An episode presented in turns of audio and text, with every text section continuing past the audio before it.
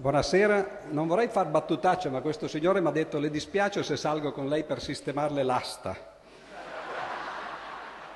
Evidentemente arrivati a una certa età, queste sono le cose che succedono. Dunque, grazie anche per essere qui eh, così numerosi. Non so eh, quanto senso ci sia nella cosa, io sono venuto qui con la mia compagna e i suoi due figli che sono andati a sentire Paolo Giordano. Evidentemente forse ne hanno a sufficienza di quello che devo dire. Eh, siamo qui per, però per parlare eh, la prima di eh, una serie di tre conferenze che vedranno il cervello da tre punti di vista molto diversi. Ci sarà Gianvito Martino e Edoardo Boncinelli che eh, ce lo faranno vedere per quello che è effettivamente. E invece questa sera parleremo, visto che è la prima volta, no, eh, di quello che il cervello non è, eh, perché parleremo del cervello artificiale. E comincerei, tanto per far vedere che eh, ho letto anch'io qualche poesia, con eh, una citazione di eh, un poeta che si chiama Whitman, eh, una vecchia citazione che ehm, è semplicemente un verso, un verso però che dice così, I sing the body electric. Io canto il corpo elettrico. Era il 1867, Whitman, eh, come molti poeti, non sapeva assolutamente nulla eh, del corpo forse, ma certamente non dell'elettricità, e però eh, sapeva, come fanno i poeti, mettere bene insieme le parole. Infatti questo verso è diventato poi una specie di refrain, eh, tra l'altro un verso post, postumo no, ma comunque eh, posteriore, successivo, perché in questa sua raccolta eh, che si chiamava Foglie d'erba agli inizi non c'era, lo mise poi eh, in una edizione successiva. E eh, come mai l'elettricità eh, nell'Ottocento faceva, eh, attra- attraeva persino i poeti? Beh, era ovviamente la novità eh, di quei tempi. Probabilmente eh, tra un secolo e mezzo, quando eh, saremo ancora qui, perché naturalmente no, siamo eh, inesauribili no, e, eh, e, continueremo a venire a questo Festival della Mente, non festeggeremo il decimo anniversario, ma il 160 anniversario e diremo, vi ricordate 150 anni fa quando si parlava del computer no, e naturalmente il computer all'epoca era eh, la novità tecnologica. Beh, eh, nel 1867 l'elettricità era la novità tecnologica tecnologica.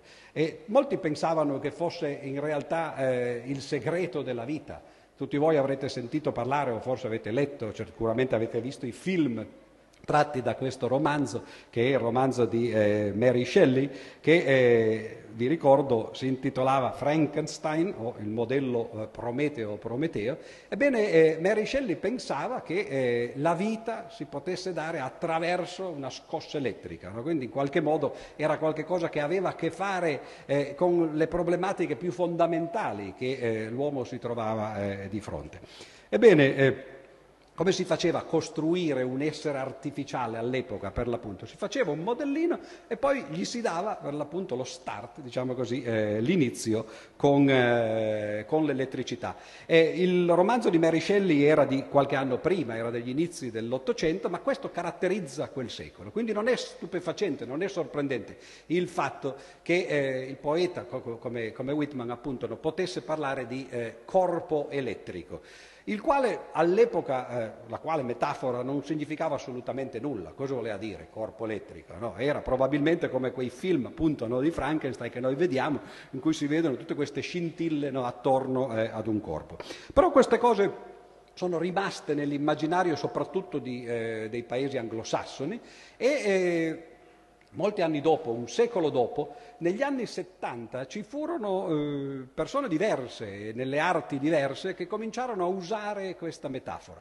Anzitutto ci fu eh, uno scrittore di fantascienza che molti di voi conosceranno, si chiamava Bradbury, che scrisse un, un, un racconto che si intitolava proprio così, Io canto il corpo elettrico. E qui ovviamente si era già più vicini alle cose di cui parleremo questa sera, cioè questo tentativo, ormai la fantascienza quello faceva ed è uno, uno, dei temi che ha sviluppato in maniera più approfondita, cioè quello di cercare di capire fino a che punto si possono costruire delle macchine appunto che abbiano eh, la, che siano analoghe a dei corpi e che quindi simulino in qualche modo eh, il, il, corpo umano e l'uomo stesso. Eh, per coloro che amano la musica invece ricorderò che nel 1972 un gruppo jazz che si chiamava Weather Report, il eh, bollettino del tempo, il tempo meteorologico, eh, un gruppo che era composto da suonatori che avevano suonato con Miles Davis, quindi facevano parte di quel genere che oggi viene chiamato jazz fusion, un tentativo di mescolare il jazz eh, con la musica rock, eh, con sonorità nuove. Ebbene, il, loro secondo disco, se non ricordo male, si intitolava di nuovo così, I Sing the Body Electric.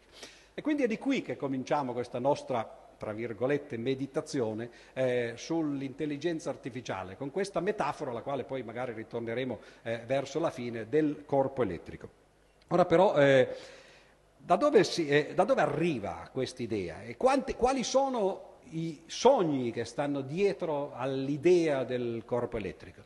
Beh, ce ne sono due molto diversi, perché eh, ovviamente eh, la filosofia occidentale moderna, e naturalmente tutti questi eh, aggettivi sono necessari perché la filosofia non è soltanto occidentale, che, che ne pensi Severino, eh, e l'abbia detto credo anche in questo festival, non sono ben sicuro, no? eh, la filosofia si fa in molte parti del mondo, no? Eh, non soltanto in Occidente, però nel nostro eh, mondo e la filosofia moderna, quella che si basa o che è partita perlomeno eh, da Cartesio, pensa in termini spesso dualistici, cioè la mente da una parte e il corpo dall'altra.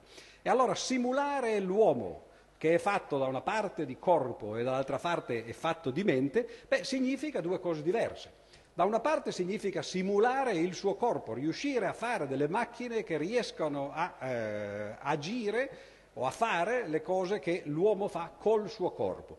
E questo è un sogno che si chiama robotica, ovviamente, no? che è un po' diverso. Silenzio, è un signore che parla o no? No, che altrimenti è inutile che dica no, a un cane che è una macchina, naturalmente, no? non possiamo dirgli niente. No? Dicevo, la robotica è eh, il tentativo quindi di simulare con le macchine il lavoro del corpo umano. Naturalmente nella robotica in senso lato intervengono eh, molti, per esempio le automobili. In fondo le automobili simulano perlomeno i risultati di ciò che il corpo umano fa quando deambula, quando si muove, camminare. Lo fanno in una maniera molto diversa e questo è importante tenerlo a mente perché non è detto che le macchine debbano raggiungere i risultati che l'uomo raggiunge seguendo le stesse vie. Si possono seguire vie diverse invece di avere delle cose che sembrano degli arti, che sembrano delle gambe, le automobili hanno delle ruote che sono completamente diverse e però riescono a fare con le ruote meglio in genere no, di che cosa eh, riesce a fare l'uomo eh, con le sue gambe. Quindi la robotica è quello, fare ciò che fa l'uomo col suo corpo, a farlo fare però alle macchine. Ma c'è l'altra parte, c'è l'altra parte che è la mente. Naturalmente Bisogna pensare, bisogna sapere che cos'è questa mente, perché se uno è un dualista, no? come era Cartesio per esempio, allora può pensare che mente e corpo effettivamente siano due cose diverse e quindi la simulazione del corpo e la simulazione della mente, cioè dei prodotti della mente, siano due imprese completamente diverse. E allora in quel caso ha senso parlare di robotica in un caso e dall'altra parte di quello che viene generalmente identificato col progetto dell'intelligenza artificiale, simulare i prodotti della mente, si pensa che la mente umana sia intelligente nonostante tutte le controprove che ci, ci leggono sui giornali. Comunque, vabbè, questa è la definizione che uno ha in mente dell'intelligenza. No? E, eh, Altri invece che pensano soltanto che eh, più, più, forse realisticamente o più materialisticamente pensano che la mente sia un epifenomeno, una funzione del corpo, no? e beh, allora potrebbero pensare che l'intelligenza artificiale in fondo non sia altro che uh, una sottospecie di quello che abbiamo chiamato la robotica. Si simula il corpo in tutte le sue funzioni, una di queste funzioni è per l'appunto la mente e il pensiero e allora simulando quello si riuscirà, o perlomeno si può cercare di farlo, no? a fare anche l'intelligenza artificiale. Ma queste sono problematiche di natura natura filosofica che è, è, stavo per dire a noi, ma naturalmente è meglio che circoscriva meglio, la, a me interessano meno, no? eh, a qualcuno di voi forse possono interessare di più, ma non importa perché eh, questa sera cercheremo di seguire come è nato il sogno dell'intelligenza artificiale inteso nel senso di simulazione dei prodotti eh, e forse anche eh, dei percorsi mentali e lasceremo un po' da parte invece l'altro sogno, che è quello appunto della robotica di simulazione delle attività più propriamente corporee o solo corporee nel caso che siamo eh, dualisti. Dunque abbiamo parlato di mente e, eh, e corpo. Beh, naturalmente quando parliamo di simulazione, ormai al giorno d'oggi, l'abbiamo già detto prima anche eh, senza, senza, nemmeno pensarci, pensiamo alla tecnologia più avanzata che noi abbiamo a disposizione, che è ovviamente quella del computer. E quindi pensiamo a simulazioni computerizzate del pensiero. E allora, anzitutto, l'informatica ci può già dare eh, una metafora eh, o un modo di guardare a questo rapporto che c'è fra mente e corpo nell'uomo, con una distinzione che in informatica è usuale e naturale e che ha a che fare con quello che sono l'analogo del corpo e della mente per il computer, cioè il cosiddetto hardware e il cosiddetto software. Cioè c'è l'hardware che è la macchina fisica che voi comprate dal negoziante, eh, che la macchina per esempio che può anche essere spenta, no? e che quindi è quiescente in quel caso, no? quello è l'hardware. E poi però c'è qualcosa di fondamentalmente diverso che è il software, anche quello lo si compra oggi no? perché è diventato oggetto ovviamente, no? eh, del, del, anzi il maggior oggetto del commercio informatico per un motivo che vi dirò tra eh, un momento, ma dicevo quest'idea di pensare che c'è un hardware nel quale si può introdurre un software e che poi questo software va a interagire con l'hardware per fargli fare le cose che sono scritte nel software, beh, questa è un'immagine appunto che, eh, informatica che però rende molto bene la metafora eh, del rapporto tra mente da una parte e eh, corpo eh, dall'altra. Ci sono stati dei filosofi, in particolare un famoso filosofo americano che si chiama Hilary Putnam, che già negli anni 60 ha cominciato a pensare filosoficamente in questi termini e ha eh, inventato, diciamo così, una specie di eh, filosofia o di teoria filosofica che si chiama appunto funzionalismo, cioè l'idea di vedere la mente come l'analogo per il corpo di quello che i programmi sono per eh, i computer. Ma eh, naturalmente il, il problema è che perché si possa parlare di hardware, di software, bisogna prima di tutto eh, che ci sia un computer. Ora i computer, come tutto il resto al mondo, naturalmente eh, non sono dei miracoli. Io non so se ci siano miracoli, no? Come molti sapranno io non credo che ci siano miracoli, ma sicuramente il computer non è un miracolo, anche se effettivamente, visto l'uso che si fa della parola miracolo a volte no, per cose no, che, che, sono un po' più terra-terra, effettivamente dal punto di vista no, del risultato si potrebbe considerare un miracolo. Da dove arriva? Chi è stato il, la divinità, se vogliamo chiamarla così, il Dio che ha concepito eh, il, il, computer? Beh, eh, anzitutto ce n'è uno, che oggi viene considerato il padre dell'informatica, il padre del, del computer stesso. È un signore che eh, molti di voi conoscono ormai perché eh, lo scorso anno, nel, eh, nel, 2012, è stato il centenario della sua nascita e questa ricorrenza decimale, diciamo così, nel sistema decimale, ha permesso di parlarne un po' più di quanto non se ne parlasse prima. E questo signore si chiama Alan Turing. Molti di voi hanno sentito il nome, naturalmente, e molti di voi, eh, non, magari anche senza saperlo, hanno visto il momento cruciale della sua vita, che è stata la sua morte, e l'hanno visto riprodotto sul retro degli iPhones eh, o, dei, o, degli iPads che eh, molti di voi hanno, eh, in quella mela che è il logo, il simbolo della Apple, della casa che produce questi aggeggi tecnologici, e che anche se la cosa è dibattuta perché poi questo entra nella mitologia ovviamente della tecnologia, eh, e che rappresenta però una mela a, a, cui è stato mangiato un morso.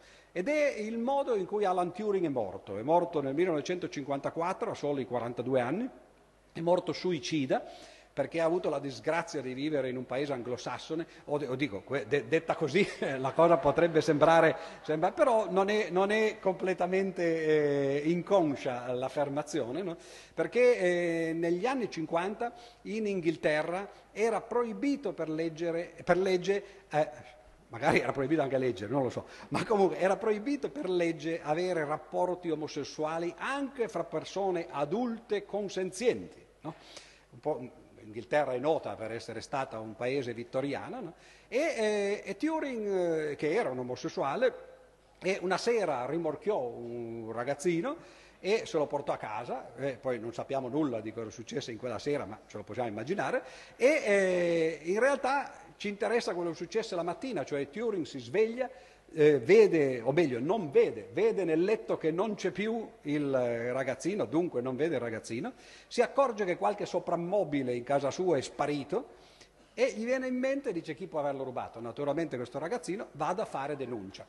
Ora questo per un logico matematico non è proprio la cosa, no? un esempio no, di applicazione delle proprie ricerche no, al, alla vita quotidiana, però eh, va a denunciare il, il, furto, naturalmente il carabiniere eh, o l'analogo di... Eh, eh, di turno gli chiede se, se, aveva un'idea di chi poteva aver fatto questo, questo, furto, Turing disse ma certo quel ragazzino che ho rimorchiato ieri sera, no? dice, dice, come mai l'ha rimorchiato? Naturalmente il risultato è stato che eh, ad essere arrestato fu Turing, fu processato e fu condannato, ora qui la cosa diventa tragica invece che comica naturalmente, no?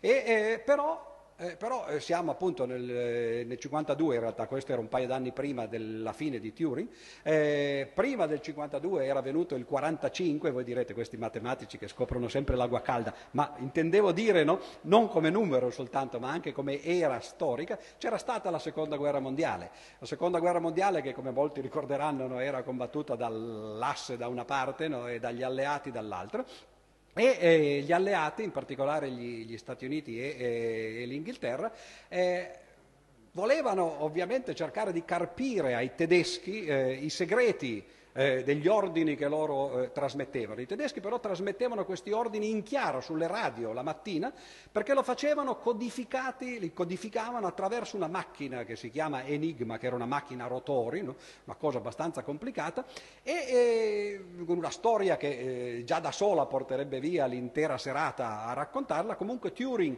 era eh, il responsabile della simulazione elettronica attraverso le macchine, della decodifica di questi messaggi, riuscì alla fine a trovare dei metodi che permettevano di decodificare i messaggi tedeschi in tempo reale e quindi di sapere che cosa i tedeschi stavano per fare, perché erano stati lanciati gli ordini, venivano sentiti dai tedeschi, i quali pensavano che la macchina fosse imbattibile, e anche gli inglesi e gli americani li sentivano, e dovevano decidere, tra l'altro, se far finta di niente oppure no perché questi ordini spesso eh, coinvolgevano bombardamenti ovviamente e era chiaro che non si poteva ogni volta che i tedeschi intendevano, eh, dicevano oggi si bombarda il seguente obiettivo, farsi trovare lì, no? E dice eh, siamo qua no? e vi becchiamo. Anche perché prima o poi avrebbero capito che qualche cosa non funzionava nella trasmissione di questi ordini. E quindi gli alleati si trovarono di fronte a questa scelta tragica, cioè di dover decidere quali obiettivi coprire sapendo che sarebbero stati bombardati e altri no invece. E per esempio il famoso bombardamento di Coventry, che fu una tragedia che ancora gli inglesi si ricordano oggi, era uno di quelli che loro sapevano che sarebbe avvenuto, ma poiché si trattava soltanto di vittime civili, eh, insomma, in realtà l'hanno lasciato fare. Quindi per questo che prima dicevo la sfortuna anche di vivere no, eh, in paesi eh, anglosassoni. Beh, che cosa successe? Turing era un eroe quindi, perché era riuscito a fare eh, un'impresa tecnologica di natura poi sostanzialmente matematica, che gli esperti dicono ha permesso permesso di ridurre la guerra mondiale di tre anni. Voi pensate, la guerra mondiale è durata sei anni, dal 39 al 45, avrebbe potuto durare, si calcola più o meno, ancora tre anni no? se non ci fosse stato l'apporto benefico no? di queste ricerche teoriche, matematiche di Turing. Il problema è che queste ricerche erano segrete, Turing era un agente segreto in quel momento, no? come, così come tutti gli altri che lavoravano a queste cose durante la guerra. Quando fu arrestato nel 1952 e fu processato e condannato per omosessualità, beh, il governo lo sapeva, sapeva benissimo che, eh, che, che uno dei suoi eh, agenti, diciamo così, no, eh, uno dei suoi eroi diciamo, di, di guerra no, era stato eh, condannato. E quindi chiesero al giudice di eh, intervenire e di commutare la pena. Vedete che insomma, il mondo eh, ogni tanto no, fa queste cose, no? E eh, il giudice chiese a Turing, Naturalmente non è questa l'opzione che si presenta a Berlusconi, mi dice ma lei preferisce essere curato dalla sua malattia sessuale no? oppure eh, vuole fare eh, qualche anno di galera? E naturalmente Turing, non so eh, quell'altro cosa rispondere, Turing dice vabbè facciamoci curare. Il problema è però che nel caso di Berlusconi forse una cura c'è, ma nel caso di Turing l'omosessualità non è una malattia. No? E gli inglesi nella loro ineffabilità pensavano che si potesse curare attraverso eh, una cura di ormoni femminili. E quindi, eh, sì, voi ridete, però la cosa non è, non è eh, sì, fa, fa, ridere perché dice com'è la mente artificiale degli inglesi, no? però eh, il risultato fu che dopo un po' di tempo Dopo un po' di tempo eh, che si fece curare, eh, ebbe degli effetti ovviamente secondari, ma, eh, ma, ma, non dal punto di vista psicologico, cioè gli crebbe il seno, gli, gli, gli cadde la barba, i pelino e così via. E dopo un po' di mesi di questa vita lui decise che insomma ne aveva abbastanza e quindi eh, decise di suicidarsi. E per non far sapere alla madre che si era suicidato, eh, simulò un incidente, no? perché eh, lui, lui, amava la storia di Biancaneve, la cantava fin da bambino no? e così via. No? Simulò questo incidente, finse di aver mangiato per sbaglio questa, vela, questa mela avvelenata che era stata posata appunto vicino, in realtà poi imbevuta di, di, veleno, e eh, morì così. Questo è il logo per l'appunto del, della Apple e, eh, e, dei suoi prodotti. E che cosa fece però Turing? Cosa aveva fatto per, prima ovviamente di morire, no? per eh, meritarsi questa qualifica che gli abbiamo dato prima di eh, padre del computer, padre dell'informatica. Beh, nel 1936, quindi quando aveva 24 anni, eh, nella sua tesi di laurea, eh, scrisse un lavoro fondamentale che cambiò appunto la storia non soltanto della matematica, di questo ramo della matematica che era eh, la logica matematica, bensì cambiò la nostra vita anche, perché eh, senza di quello i computer oggi non ci sarebbero. Scrisse un lavoro in cui eh, cercava di capire quello che era stato fatto qualche anno prima, negli anni 30, da un signore che si chiamava Gödel, che aveva dimostrato dei teoremi molto esoterici, teoremi che eh, anche filosoficamente eh, si pensava che squassassero le fondamenta eh, della matematica e lui cercò di capirli e per capirli meglio no, disse ma perché non posso provare no, a farne una versione in termini di macchine, macchine calcolatrici. E quindi, e quindi incominciò a pensare a eh, che cosa fa una macchina calcolatrice. Beh, fa dei calcoli che sono più o meno gli stessi che eh, facciamo anche noi nel nostro cervello. Come possiamo far simulare a una macchina i processi mentali di un uomo che sta calcolando? Attenzione perché questa è una eh, qualifica eh, fondamentale. Turing non si pose agli inizi il problema che ci stiamo ponendo noi oggi, cioè quello di simulare in generale le attività mentali, qualunque esse siano. Si pose soltanto un problema più limitato, però molto più preciso, quindi più circoscritto e dunque più abbordabile, di cercare di simulare l'attività che un matematico compie quando fa dei calcoli di natura meccanica però. E allora, per esempio, i calcoli di natura meccanica possono essere, non so, le moltiplicazioni. Tutti sapete moltiplicare anche numeri molto grandi, non ci sono degli algoritmi, uno li segue, no, fa, fa certe procedure, scrive, fa, fa la moltiplicazione del primo numero, poi sposta a sinistra, eccetera, no? E lui cercò di dire, ma cerchiamo di fare una macchina che sia in grado di fare queste cose. Macchine di questo genere, attenzione, in parte c'erano, ma erano eh, diverse sessualmente, visto che eh, abbiamo cominciato questa nostra conferenza in, questo, eh, in quest'ottica, erano diverse per genere. Erano, eh, non erano calcolatrici, no? ma erano, eh, o meglio, erano macchine calcolatrici e non erano dei calcolatori. Oggi noi eh, usiamo la parola calcolatore al maschile per indicare il computer programmabile. Le macchine calcolatrici erano cose molto diverse. Chi di voi ha più di 20-30 anni, eh, quindi molti che vedo eh, in platea, si ricorderà che c'erano una volta macchine calcolatrici che noi ci portavamo nel taschino, quelle piccole, altre più grandi, no, più grandi, più grandi e così via. No? Macchine che facevano alcune funzioni matematiche specifiche se si volevano macchine che ne facessero di più, bisognava comprarle più grandi, più costose, no? più sofisticate e così via. E quello che si pensava fino all'avvento di Turing era che questa eh, storia di fare macchine sempre più grandi, sempre più potenti, che facessero sempre più funzioni, non avrebbe mai avuto fine, perché le funzioni matematiche che si possono calcolare sono infinite, Nessuna macchina ovviamente può fare infinite funzioni no? e dunque ogni volta che se ne vogliono aggiungere qualcuna bisogna fare macchine più grandi. Beh, Turing ebbe questo colpo di genio, l'idea di capire che è vero che ogni macchina può fare soltanto un certo numero di operazioni, finite, perché ogni macchina è finita, ma quando una macchina raggiunge quello che si può chiamare una massa critica, allora diventa in grado di fare delle operazioni aritmetiche che corrispondono praticamente, la faccio un po' più semplice di quello che è in realtà, no? a prendere dei numeri e moltiplicarli e prendere dei numeri che sono stati moltiplicati e ridividerli, scomporli nei loro eh, fattori.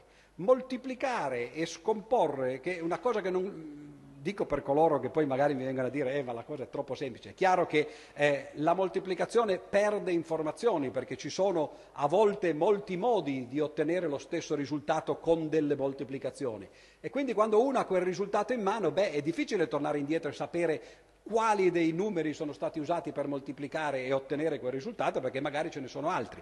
Quindi bisogna usare dei trucchi e in realtà Gödel già aveva capito cosa, cosa bisognava fare, bisogna usare i numeri primi, gli esponenti di numeri primi, eccetera, ma queste sono cose tecniche che non ci interessano questa sera. L'idea comunque di Turing è questa. Quando una macchina è in grado di fare le operazioni che servono per codificare e decodificare le istruzioni, allora dentro questa macchina noi possiamo semplicemente mettere dei programmi che portano le istruzioni di ciò che bisogna fare, la macchina legge questi programmi, decodifica le istruzioni, una volta che sa che cosa c'è codificato simula quello che c'è scritto nel, de, di, di, di fare dentro le istruzioni e poi ricodifica il risultato. Quindi quello che serve a una macchina per essere programmabile, capì Turing, è di essere quello che lui chiamò universale. Una macchina universale, cioè sufficientemente sviluppata in modo da poter essere in grado di codificare, decodificare e simulare i programmi che gli si mettono dentro. E a questo punto diventa inutile continuare a costruire macchine sempre più grandi, si può mantenere la macchina più o meno al livello eh, di, di, massa critica eh, di, che abbiamo brevemente discusso adesso e poi invece di, fargli, di, aumentare la macchina gli si mettono dentro i programmi. E a questo punto ecco che abbiamo di fronte l'idea, sulla carta perlomeno, eh, di una macchina che può fare tutto ciò che si può effettivamente calcolare in maniera meccanica. E l'idea di Turing per realizzare questa macchina è stata proprio quella di prendere il cervello umano e di dire ma quali sono le cose che fa il cervello mentre calcola? Beh, la cosa è, eh, naturalmente bisogna fare un'immagine semplificata, come sempre si fa nelle, nelle, teorie scientifiche, non si cerca di descrivere esattamente i dettagli, per esempio, chimici di ciò che succede dentro il cervello, ma di cercare di capire le funzionalità di questo cervello. E Turing capì per esempio che il cervello a volte si trova in stati differenti che sulla macchina si possono anche riprodurre semplicemente attraverso dei bottoni. Prendete per esempio le vecchie macchine da scrivere, ma anche quelle di oggi, no?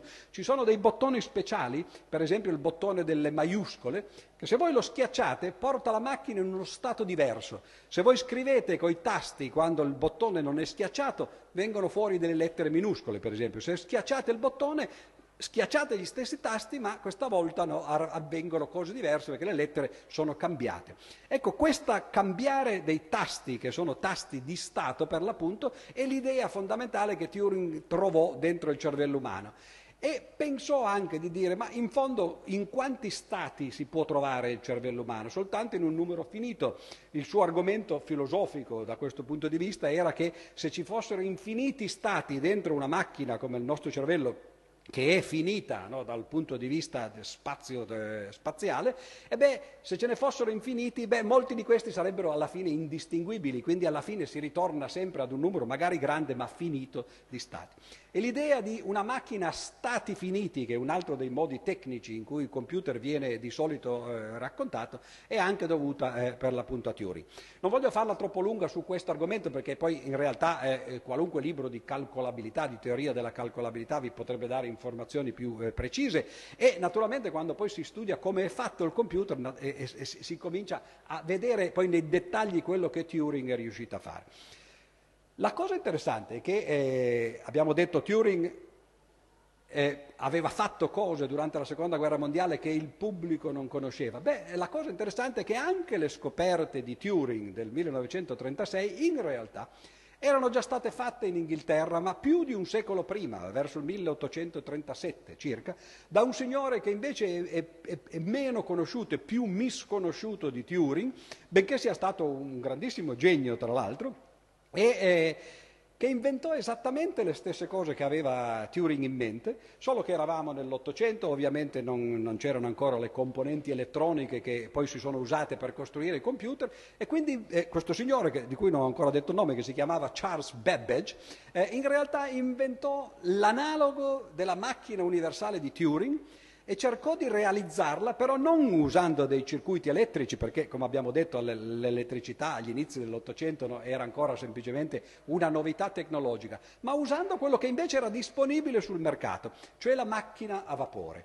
E beh, eh, questo è veramente un caso strano della storia. L'Inghilterra agli inizi dell'Ottocento era nella posizione di poter diventare la prima potenza mondiale informatica, un secolo prima di quanto poi non lo sia diventata da una parte gli, siano diventate da una parte gli Stati Uniti e dall'altra parte alcuni paesi asiatici, in particolare il Giappone, se avesse seguito i progetti che questo avveniristico e visionario scienziato di nome Babbage eh, gli proponeva. Invece in realtà Babbage, come spesso succede ai visionari, non riuscì a trovare finanziamenti, non riuscì a realizzare queste sue macchine, eh, questo motore analitico, come lui lo chiamava, un motore perché era una macchina appunto a vapore, eh, che faceva poi tra l'altro no, eh, eh, quello che, che, che, faceva le macchine a vapore dell'epoca, sarebbe stato un computer ben strano, no, quello che avremmo, tra l'altro anche portarselo in tasca, un computer a vapore tascabile, no, no? che poi comincia a, sbu- a sbuffare no? eh, dentro le nostre tasche, no? saremmo stati molto diversi. Queste cose eh, non, eh, non, si fecero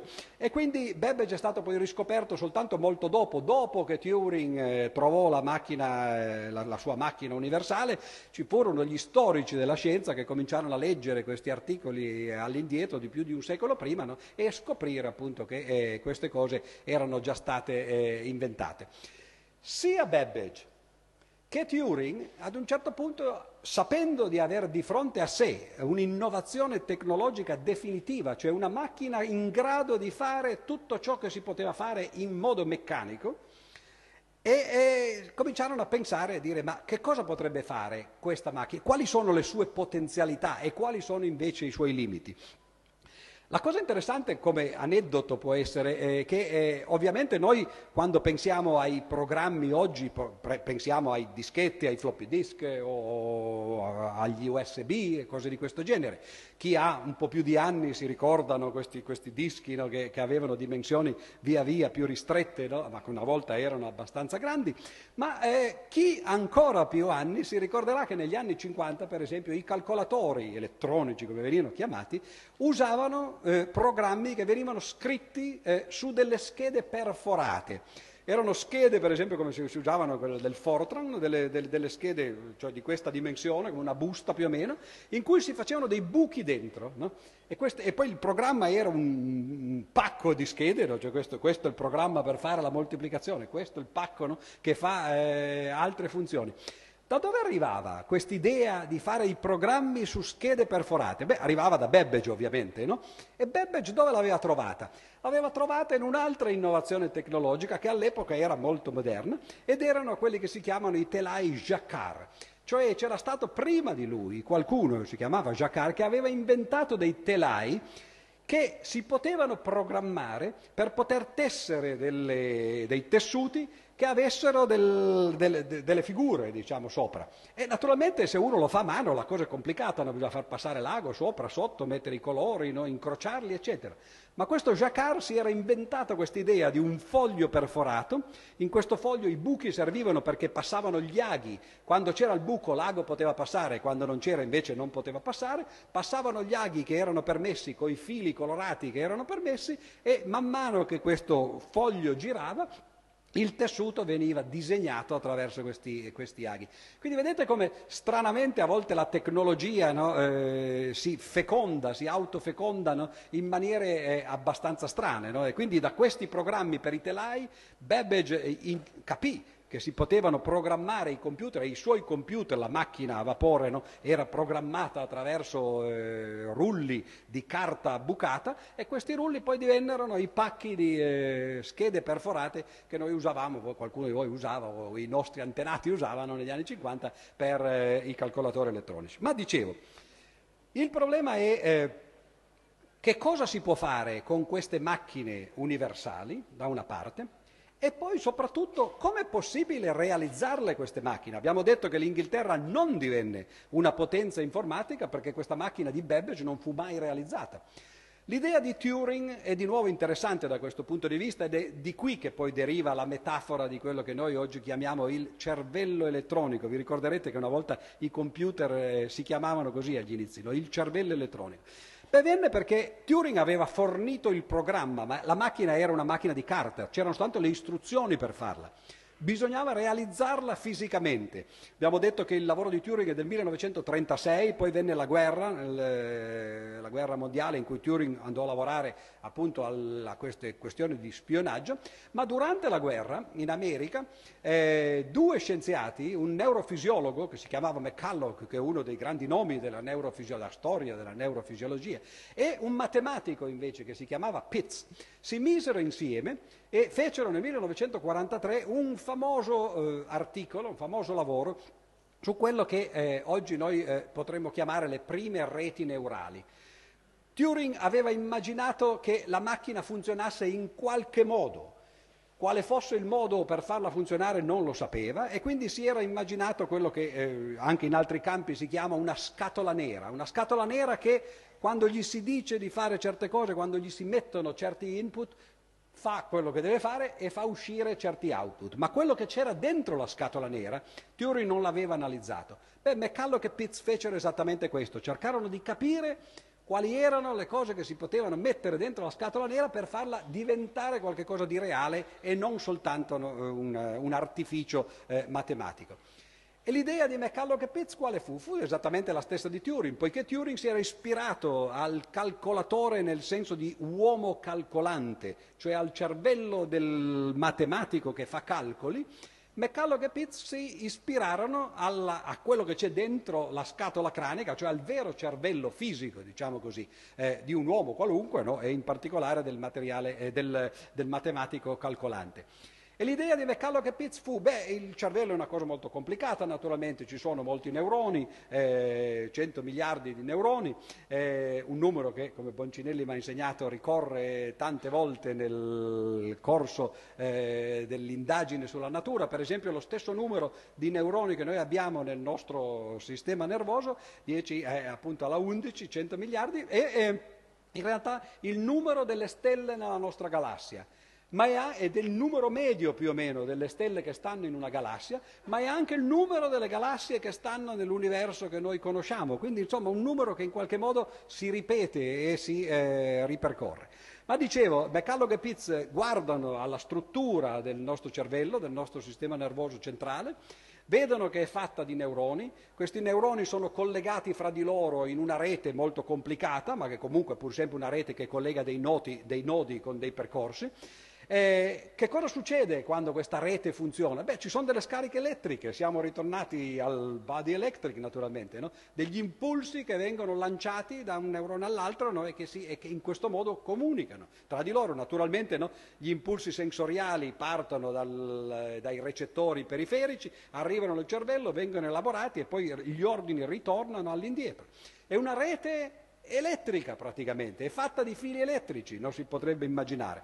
Ma McCulloch e Pitts, che sono appunto un neurofisiologo e un matematico, parlano ancora in termini astratti. Hanno una rete e dicono bene, ci sono dei nodi e ci sono dei collegamenti e incominciano a vedere qual è la struttura matematica di questi nodi e di questi collegamenti e inventano quelle che si chiamano oggi eh, gli automi finiti e che sono, come ho detto, i primi esempi di quelle che vengono chiamate le reti neurali. E a questo punto però c'è la possibilità di realizzarle queste reti neurali, o meglio ci sarebbe se uno sapesse come implementarle. E qui arriva invece un altro personaggio, vedete tutto nel giro di pochi anni, eh, perché abbiamo detto 36 Turing, 43 McCulloch e Pitts, pochi anni dopo arriva Shannon, eh, che è il re, eh, diciamo così, della teoria, il guru della teoria dell'informazione, e Shannon scopre che le reti neurali che McCulloch e Pitts hanno scoperto, hanno studiato e hanno capito potevano fungere da scatola nera del computer di Turing, in realtà si possono fisicamente realizzare attraverso porte elettriche e fili elettrici. Ora uno può dire, quando sente queste cose, si dice sì, vabbè, sono belle parole, ma come si fa effettivamente no, a realizzare? Beh, la cosa è, più semplice di quanto ci si potrebbe immaginare a prima vista. Perché per esempio come si fa a immaginare da un punto di vista logico eh, un'operazione come la congiunzione? Dire per esempio eh, questa cosa e l'altra cosa sono vere. Voi avete una frase che non è proprio semplice perché è composta di due frasi e la si compone dicendo che tutte e due le frasi componenti eh, so, sono congiunte fra di loro. Quando è che una congiunzione è vera? Beh, la congiunzione è vera quando una e l'altra, tutte e due, no, sono vere. E quando è che è falsa? Beh, è falsa quando almeno una delle due è vera. Queste sono le regole logiche della congiunzione. Come si possono simulare queste, re- queste regole logiche da un punto di vista matematico? Beh, uno può dire, beh, questa è logica ovviamente, quindi le costituenti sono le frasi, sono oggetti linguistici, eh, quello che le mette insieme sono connettivi, sono operatori linguistici. Il modo in cui questi operatori eh, lavorano sulle frasi beh, è un modo che ha a che fare con i valori di verità, il vero quando tutte e due le frasi sono vere e il falso quando almeno una delle due è falsa. Sembra qualcosa di molto complicato, quasi filosofico, infatti la logica per secoli, per millenni è stata considerata una parte della eh, filosofia, ma ad un certo punto nell'Ottocento si comincia a capire che bah, dal punto di vista matematico questo non è poi così complicato, perché per capire anzitutto che cos'è la verità. Beh, questa è una famosa domanda che fu fatta anche in condizioni anche abbastanza no, eh, dire, sensibili. Ci sono dei processi no, in cui c'era uno, per esempio, no, che veniva processato e eh, che continuava a dire io sono la verità, io sono la verità, eccetera.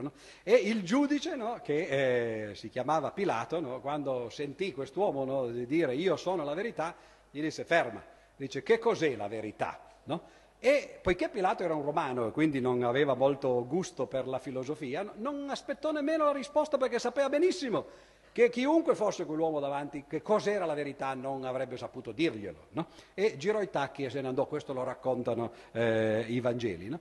Ebbene, cercare di rispondere alla domanda che cos'è la verità è un'impresa praticamente impossibile, no? si può perderci la vita sopra, ma non si arriva da nessuna parte. Cosa fecero i matematici?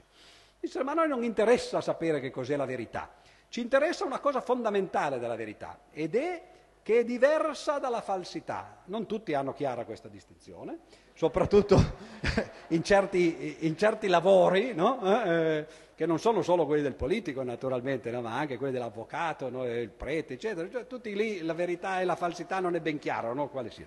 Ma i matematici hanno chiara questa distinzione. Il falso e il vero sono due cose diverse.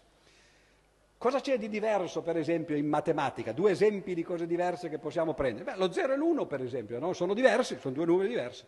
E allora non parliamo di vero e falso perché sono cose complicate, bensì parliamo di due numeri che sono 0 e 1 che sono diversi fra di loro. L'1, per esempio, è la verità no? e 0 è la falsità.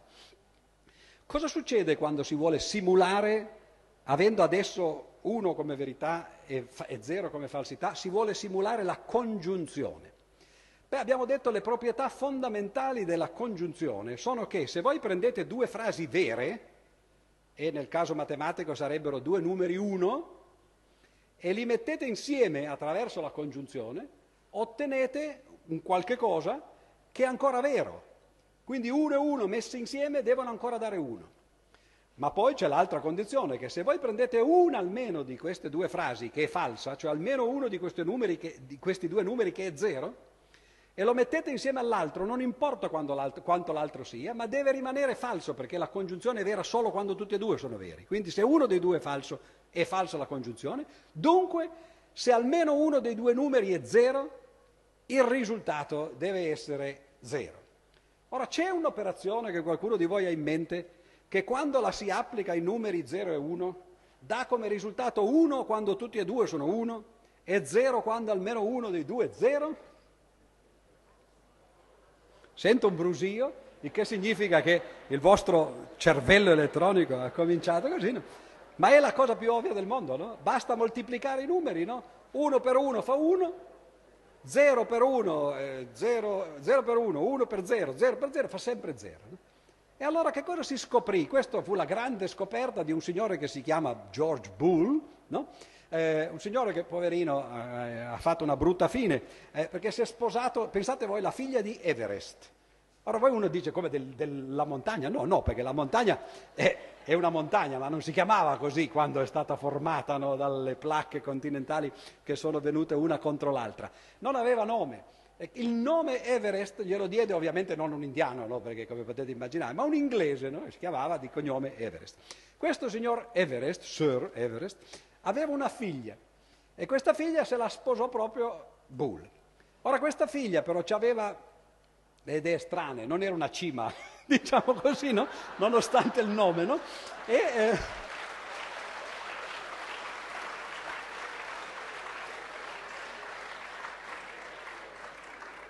e aveva l'idea, che poi non è poi così campata in aria tra l'altro, no? che se uno si prende una malattia, il modo migliore per curarsela no? è di, di fargliela di nuovo avere con stessi, eh, le stesse modalità in cui se l'è presa. Allora voi direte cosa c'entra questo con Bull? Beh, Bull faceva lezione, aveva la sfortuna di vivere in un paese nordico no? come l'Inghilterra, quindi faceva lezione, spesso pioveva quando andava a fare lezione, no? lui camminava no? quasi sempre senza ombrello, un giorno andò a fare lezione molto lontano, tre chilometri da casa sua, pioveva di rotto, fece lezione, bagnato marcio, tornò a casa, fradicio, e si prese una polmonite. E questa signora Everest gli dice adesso ti curo io perché c'ha la polmonite, e gli tirò secchiate di acqua gelata, no? E voi vedete, ma vedete la storia della logica, che a me sembra tragica, no? però eh, qualcuno la vede no? Su, sotto la specie dell'umorismo, no? gli tirò queste gelate, te, secchiate di acqua gelata e lui morì, naturalmente. E così succede.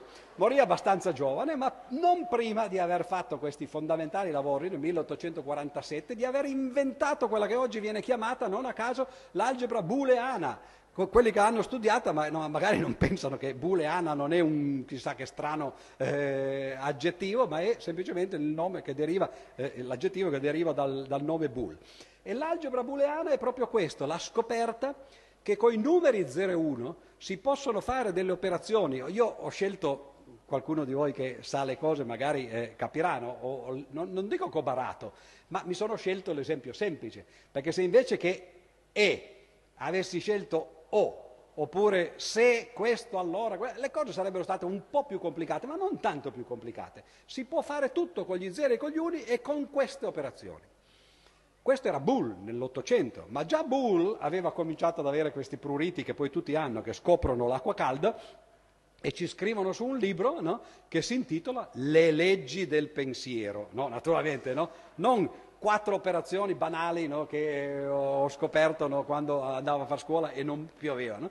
E, no, le leggi del pensiero. E l'idea di Bull è proprio questa, che in fondo tutte le leggi del pensiero si riducono, tutti i pensieri che, che, che, che gli anglosassoni e i greci prima di loro potevano avere, si potevano ridurre a cose semplici come queste. In seguito si scoprì una cosa interessante, che non soltanto la logica di cui ho parlato adesso, e o non, eccetera, che si chiama logica proposizionale, è quella delle proposizioni soltanto, ma anche la sillogistica famosa di cui molti hanno sentito parlare di Aristotele, che sembrava essere una cosa completamente diversa e infatti all'epoca di Aristotele c'erano ad Atene varie scuole, come ci ha fatto vedere le, le, le stanze di Raffaello in Vaticano, la scuola d'Atene, no? ma in realtà due soprattutto che si contrapponevano una all'altra. Una era la scuola peripatetica, appunto quella di Aristotele, che diceva le vere leggi del pensiero sono quelle della sillogistica. E invece l'altra, la scuola stoica, la prima stoa di, eh, di, Crisippo, che diceva no, le leggi fondamentali del pensiero sono quelle della logica proposizionale. E si combatterono per secoli, no, dicendo questo è più importante, questo è più importante. Quando arrivò Bull, eh, mise insieme e disse, oh, ma guarda caso, le leggi sono uguali. Sono le, dal punto di vista matematico, le leggi proposizionali e le leggi sillogistiche sono esattamente le stesse che l'algebra booleana descrive in questa maniera molto semplice. Questo era a metà degli anni 50.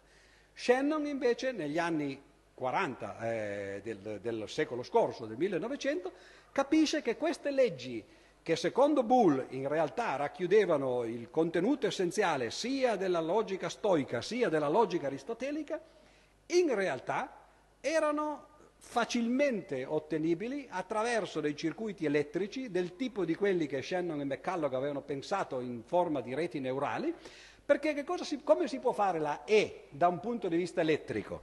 Ah, adesso bisogna di nuovo interpretare lo 0 e l'1, oppure vero e il falso, dal punto di vista elettrico. Il vero è quando passa la corrente, per esempio, in un filo, e il falso è quando non passa. Come si fa a far sì che due fili simulino il connettivo congiunzione, connettivo E, e quell'operazione di moltiplicazione che abbiamo visto che dal punto di vista algebrico corrisponde a, a quell'operazione linguistica? Beh, è molto semplice, basta mettere una porta che, in cui arrivano due fili e ne parte un terzo.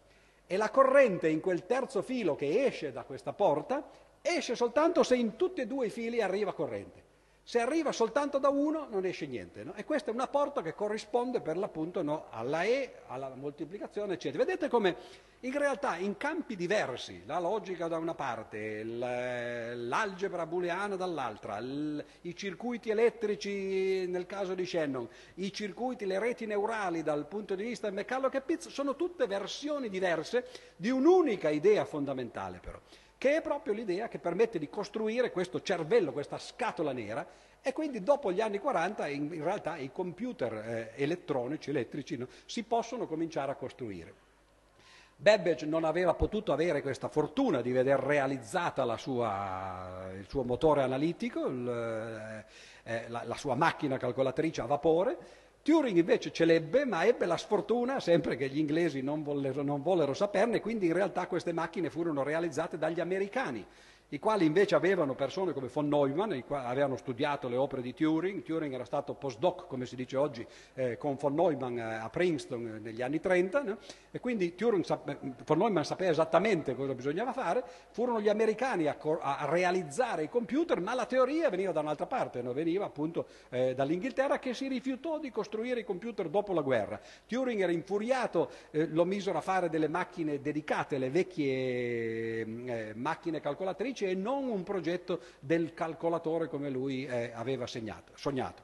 Ebbene però, nel momento in cui si cominciano a realizzare macchine, questi calcolatori programmabili, attenzione perché la bomba atomica, per esempio a Los Alamos, eh, no, non fu progettata con i computer, non c'erano ancora macchine programmabili che vennero poco dopo e che furono usate poi invece per la seconda tornata, diciamo, per la costruzione della bomba all'idrogeno.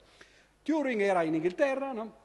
E incominciò, poteva fare soltanto lavoro teorico perché l'Inghilterra, come abbiamo detto, non era interessata a realizzare fisicamente il, la macchina programmabile, il calcolatore programmabile. E allora incominciò a pensare, disse, ma cosa è possibile far fare in teoria, in linea di principio, a queste macchine?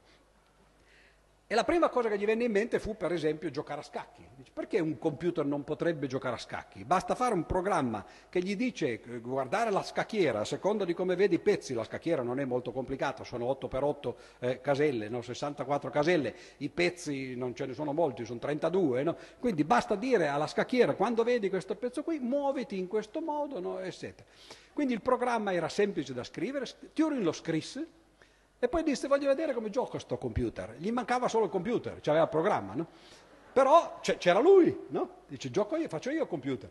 Allora si sedette al tavolo con un amico e gli disse tu gioca come se fossi un uomo. No? Io invece gioco come se fossi una macchina, cioè non faccio le mosse che mi vengono in mente quando vedo le tue, bensì seguo le istruzioni che mi sono dato prima, no? E le seguo ciecamente come se fossi una macchina perse in 25 mosse naturalmente, no? ma fu il primo programma per giocare a scacchi.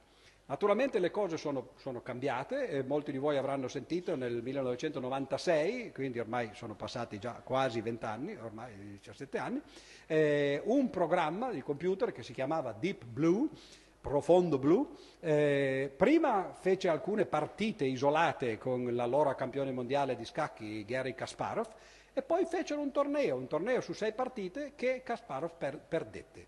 Cioè dopo 50 anni il sogno di Turing di giocare a scacchi con un calcolatore non solo si è realizzato, ma è stato sviluppato in maniera così eh, avanzata da poter battere il campione mondiale dell'epoca. Io ho avuto la fortuna di incontrare Kasparov un paio di volte, naturalmente di chiedergli di queste cose. Lui a tutt'oggi continua a sostenere che non è possibile che fosse una macchina che giocava contro di lui.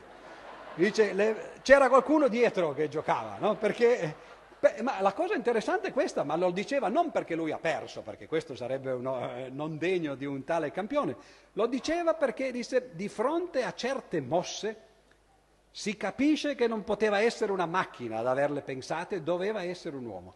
Cioè il campione mondiale che si rifiuta di credere che un programma è riuscito a fare delle mosse che in pratica sono indistinguibili da quelle che farebbe un grande maestro o che farebbe un uomo che gioca a scacchi. E qui arriviamo a eh, uno eh, degli aspetti che Turing eh, portò avanti proprio in quegli anni quando cercava di capire macchina, qual, quali cose una macchina potesse simulare e fino a che punto poteva andare e a che punto si sarebbe potuta chiamarla intelligente.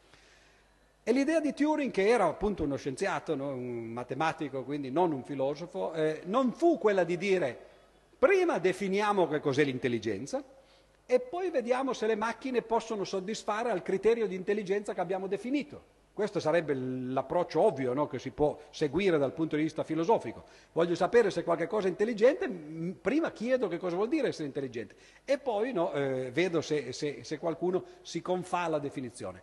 Turing disse no, io voglio una definizione che, che, che, che sia più operativa. E quello che fece inventò quello che oggi viene chiamato il test di Turing. Cioè, in altre parole, tu sei seduto di fronte a una, a una tastiera e a uno schermo di computer, stai parlando, no? eh, all'epoca, insomma, no? eh, qualcosa del genere, stai parlando con qualcuno che ti dà delle risposte dall'altra stanza, ma non lo vedi. Non sai se è un uomo o una donna, no? eh, che da questo punto di vista sono uguali, o un computer invece, una macchina che invece è diversa. Tu parli e gli fai le domande che ti pare, non necessariamente di matematica. E se continuando a parlare questo ti dà delle risposte, che non è detto che devono essere giuste o sbagliate, perché non è questo l'essenziale, no? ma ti dà delle risposte e tu continui a chiedere no? e non ti riesci a rendere conto se sia effettivamente di là una macchina o se ci sia un essere umano, beh, se c'è un essere umano, buon per lui. Ma se c'è una macchina che ti è riuscita a fregare, diciamo così, no? per un certo periodo, mettiamo un quarto d'ora, mezz'ora, no? e non, tu non sei riuscito a capire, facendo qualunque genere di domande, no? se è una macchina oppure no, quella è una macchina intelligente. Questo è il test di Turing. Intelligente è chi si comporta in maniera intelligente, supponendo che gli uomini sono tutti intelligenti. No? Eh. Questa era eh, l'idea. Ora, eh, la cosa interessante perché eh, nel caso di Kasparov, per esempio, beh, questo è la dimostrazione che Deep Blue, il programma che ha giocato con lui, in pratica, perlomeno per quanto riguarda gli scacchi, aveva superato il test di Turing. Era riuscito a fare delle mosse che nemmeno il campione del mondo riusciva a, a, ad accettare fossero fatte da una macchina, dovevano per forza essere fatte da un uomo. E questo è un, un esempio di come l'intelligenza artificiale si sia eh, sviluppata. Eh, naturalmente ci sono molti altri aspetti in cui questa intelligenza si è sviluppata. Un, es- un, esempio molto tipico è quello degli anni 70, in cui eh, invece di cercare di fare tutto subito, che è tipico appunto di altri campi del sapere, no, gli scienziati procedono per passettini, un pezzo per volta. Eh, il caso degli scacchi non era proprio solo un passettino, era un passettone, ma era molto limitato a giocare soltanto a scacchi. Eh, naturalmente attenzione perché quando fate questo test di Turing ci sono dei modi molto semplici per vedere, per esempio, se avete una macchina oppure un uomo dall'altra parte. Se voi gli, chiedete alla macchina, fammi questa moltiplicazione di due numeri di, di, di, di 200 cifre, e non avete ancora finito di scrivere che tac viene fuori il numero, ah, dice, ti ho fregato, sei una macchina. Ma se la macchina è intelligente deve sapere no, che eh, non deve fare i conti troppo velocemente perché altrimenti noi sappiamo che diventa una macchina. No? Quindi ci vuole un po' di, un po di eh, eh, eh astuzia no? Da mettere dentro il programma per evitare che la macchina si tradisca no? e faccia vedere di essere una macchina perché fa bene le cose che gli uomini invece fanno male. No? Ma a parte queste cose, oggi ci si è concentrati su cose un po' più eh, definite. Per esempio, uno dei grandi successi dell'intelligenza artificiale è eh, l'area dei sistemi esperti, il primo dei quali fu un sistema nel campo medico eh, che si chiamava MySIN, eh, eh, credo che avesse a che fare con eh, le, eh, malattie virali e bisognava fare la diagnosi e poi bisognava eh, assegnare gli antibiotici giusti no? perché ci si curasse no? in queste cose. E sembra che si, si, fece appunto questo programma mettendo insieme l'esperienza di, di molti medici che lavoravano nel campo e alla fine questo programma funzionava così bene che funzionava meglio dei medici medici stessi che avevano dato no, le regole, le quali magari le sapevano, ma poi quando si trattava di, di, di applicarle, beh, naturalmente è sempre difficile. È come giocare in borsa, tutti sappiamo come bisogna fare, no? quando è che bisogna vendere, quando è che bisogna comprare, no? ma nessuno lo fa, perché ovviamente psicologicamente siamo portati a fare altro. Le macchine queste cose, non, questi errori non le fanno e quindi seguono quello che gli diciamo. E allora a questo punto può sembrare che eh, uno stia facendo il peana dell'intelligenza artificiale, cioè di dire, bah, eh, in fondo, allora qualunque area che ci possa venire in mente, noi possiamo sviluppare dei programmi che in realtà la simulino meglio o, o almeno a, analogamente a quello che fa l'uomo, e allora non ci sono limitazioni a ciò che fanno i computer. E la cosa non è così invece. Anzitutto ci sono delle eh, limitazioni ovvie, nel senso che i computer non possono fare tutto, nemmeno dal punto di vista matematico, perché possono calcolare tutto ciò che è calcolabile attraverso programmi, cioè attraverso quelli che in informatica vengono chiamati degli algoritmi. Ora gli algoritmi sono programmi finiti, no? un numero finito di simboli. Quanti algoritmi ci possono essere al mondo? Un'infinità, eh, come quella dei numeri interi, 0, 1, 2, 3, si possono enumerare, mettere in ordine alfabetico questi programmi e farne una lista. Ma quante funzioni ci sono che si possono calcolare matematicamente? E beh, ce ne sono molte di più, come ha scoperto Cantor, che ci sono tanti infiniti e l'infinito delle funzioni è più grande dell'infinito dei programmi. Dunque i computer possono fare solo quello che si può fare attraverso programmi, che non è tutto, c'è molto di più nella matematica di quanto non si immaginino i computer. No? Ma questa è una limitazione di un altro genere. Una limitazione fondamentale invece è stata quella che eh, ha a che fare con, eh, siamo partiti dagli antichi greci ad un certo punto, no? e, eh, agli inizi, perché altrimenti non saremmo partiti, e eh, ha a che fare con la definizione che gli stoici diedero dell'uomo. E dissero l'uomo è un animale razionale. Cioè le due caratteristiche fondamentali che in fondo eh, potevano unire, no? sono quelle da cui siamo partiti anche agli inizi, il corpo e la mente. No? Animale, no? il corpo, e poi però c'è qualche cosa dentro la, la ragione no, che ci rende diversi no, ed è la razionalità. Ebbene, quando l'intelligenza artificiale partì prima nei sogni di Turing e poi col famoso congresso di Dartmouth del 57, se non vado sbagliato, è errato nel 1957, eh, quando partì l'intelligenza artificiale l'idea era simulare l'animalità è una banalità. Già Cartesio, per esempio, agli inizi della filosofia occidentale ci ha detto che gli animali sono macchine. Cioè non c'è niente di strano che ci siano delle macchine che fanno esattamente quello che fanno gli animali, perché già gli animali sono delle macchine. E invece concentriamoci, dissero i padri fondatori dell'intelligenza artificiale, concentriamoci sulla razionalità.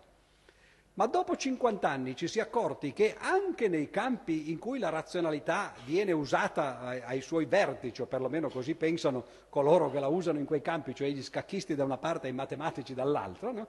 anche nel campo degli scacchi e nel campo della matematica, ormai i computer nel campo degli scacchi giocano meglio dei, eh, dei, degli uomini e ormai ci sono i, i, i campionati mondiali per i computer e gli uomini non ci provano nemmeno più a giocare, così come d'altra parte abbiamo fatto l'esempio prima delle automobili, ci sono i campionati mondiali di Formula 1, ma nessun uomo si mette a correre contro una macchina, no? solo Jesse Owens lo faceva, ma era contro i cavalli, eccetera. No?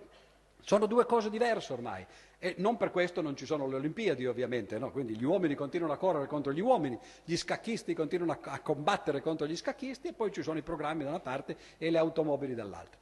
Quindi l'idea è gli scacchisti ormai sanno che i computer sono, simulano la loro attività meglio di loro.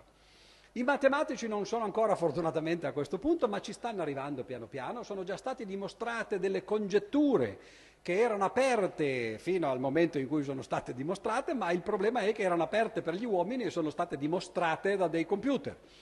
E quindi i computer hanno cominciato a dimostrare teoremi che nessun matematico aveva dimostrato prima hanno anche cominciato a fare dimostrazioni insieme ai matematici in quello che viene chiamato il, la simbiosi uomo-macchina, perché e questo è l'approccio che forse, l'apporto che forse tutti noi conosciamo dei computer, il fatto che ci rendono la vita molto più semplice e anche nel campo della matematica si potrebbero fare moltissimi esempi, uno dei quali è il famoso teorema dei quattro colori, il fatto che se voi prendete una carta geografica e colorate gli stati di, con colori diversi, a meno che non ci siano degli stati strani fatti come le fette di una torta che convergono tutti in un punto o cose del genere, ma se i confini tra gli stati non sono solo ridotti a dei punti, Bastano quattro colori per colorare eh, la mappa in modo che stati vicini non abbiano mai lo stesso colore.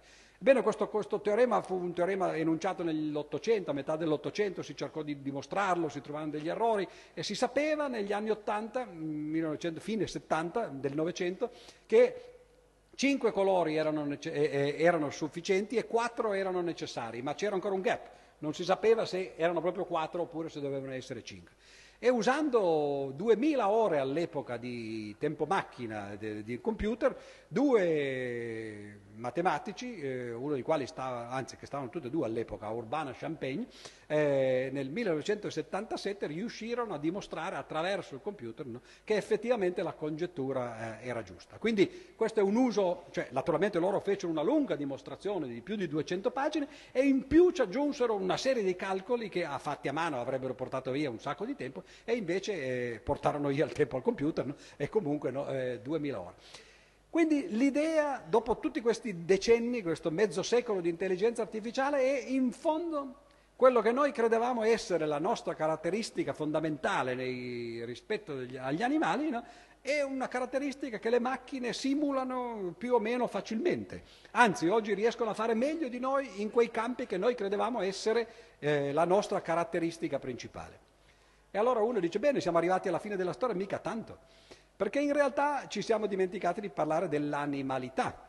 E lo faccio però, eh, non che adesso cominci una seconda conferenza, però no, dico due parole soltanto su questo. Perché si è scoperto che invece simulare le funzioni che gli animali fanno benissimo, loro che sono macchine, per esempio riconoscere una faccia, riconoscere una voce o un pattern, come si dice, no? una, una, figura, no? eccetera, sono cose che gli animali fanno talmente bene che infatti quando entrate in casa, se siete il padrone del casa che vi sta aspettando, lui vi riconosce e se siete qualcun altro vi azzanna. No? Ecco che l'animale è riuscito a riconoscere una faccia. Beh, far riconoscere una faccia o una cosa analoga, no? appunto una voce, eccetera, a un computer è ancora estremamente complicato. Dunque si è scoperto che quel binomio che esiste certamente animale razionale, è un binomio che forse va invertito perlomeno per quanto riguarda il valore eh, relativo dei due termini. Pensavamo che animale fosse qualcosa di banale, di meccanico e razionale fosse qualcosa di eh, chissà come elevato. E invece poi si è scoperto che razionale è, è, vicino al meccanico e i computer lo sanno fare bene, e invece animale eh, non lo è molto e, e, i computer per ora riescono eh, a farlo eh, ancora molto male. Naturalmente eh, ci sono tanti altri campi in cui le macchine e i computer in particolare cercano di simulare eh, le cose del, del mondo reale, perché al mondo non ci sono soltanto gli uomini eh, e quindi non c'è soltanto il corpo no, e il, la mente da simulare, ci sono tante altre cose che appartengono alla realtà e non è un caso che per esempio la realtà virtuale sia un altro dei grandi campi di questi ultimi anni o decenni in cui il computer cerca di simulare ciò che si vede eh, eh, all'esterno del, del, corpo umano dentro la realtà che eh, ci circonda. Avete visto tutti probabilmente alcuni film recenti in cui la grafica computerizzata è arrivata ormai a dei livelli che di nuovo rendono indistinguibile capire se quello che si vede è un'immagine che è stata registrata attraverso una cinepresa, una, una macchina fotografica, o se invece è stata fatta attraverso un programma di computer. C'è addirittura la vita artificiale che è stata eh, simulata, sono, eh, c'è un gioco bellissimo che si chiama Life, che non è quello che pensate voi naturalmente, no? ma si gioca sul computer, no? e quindi vedete come eh, in realtà l'artificiale sta avanzando a passi da gigante. Per quanto riguarda la mente, con questo conclude, eh, naturalmente eh, si pensa che eh, la mente sia il campo eh, di, non solo di indagine, no, ma anche professionale degli psicanalisti, ad esempio. Beh, c'è un bellissimo programma che vi incito, vi invito ad andare a vedere, che è stato sviluppato negli anni Ottanta da un signore che si chiama Weizenbaum.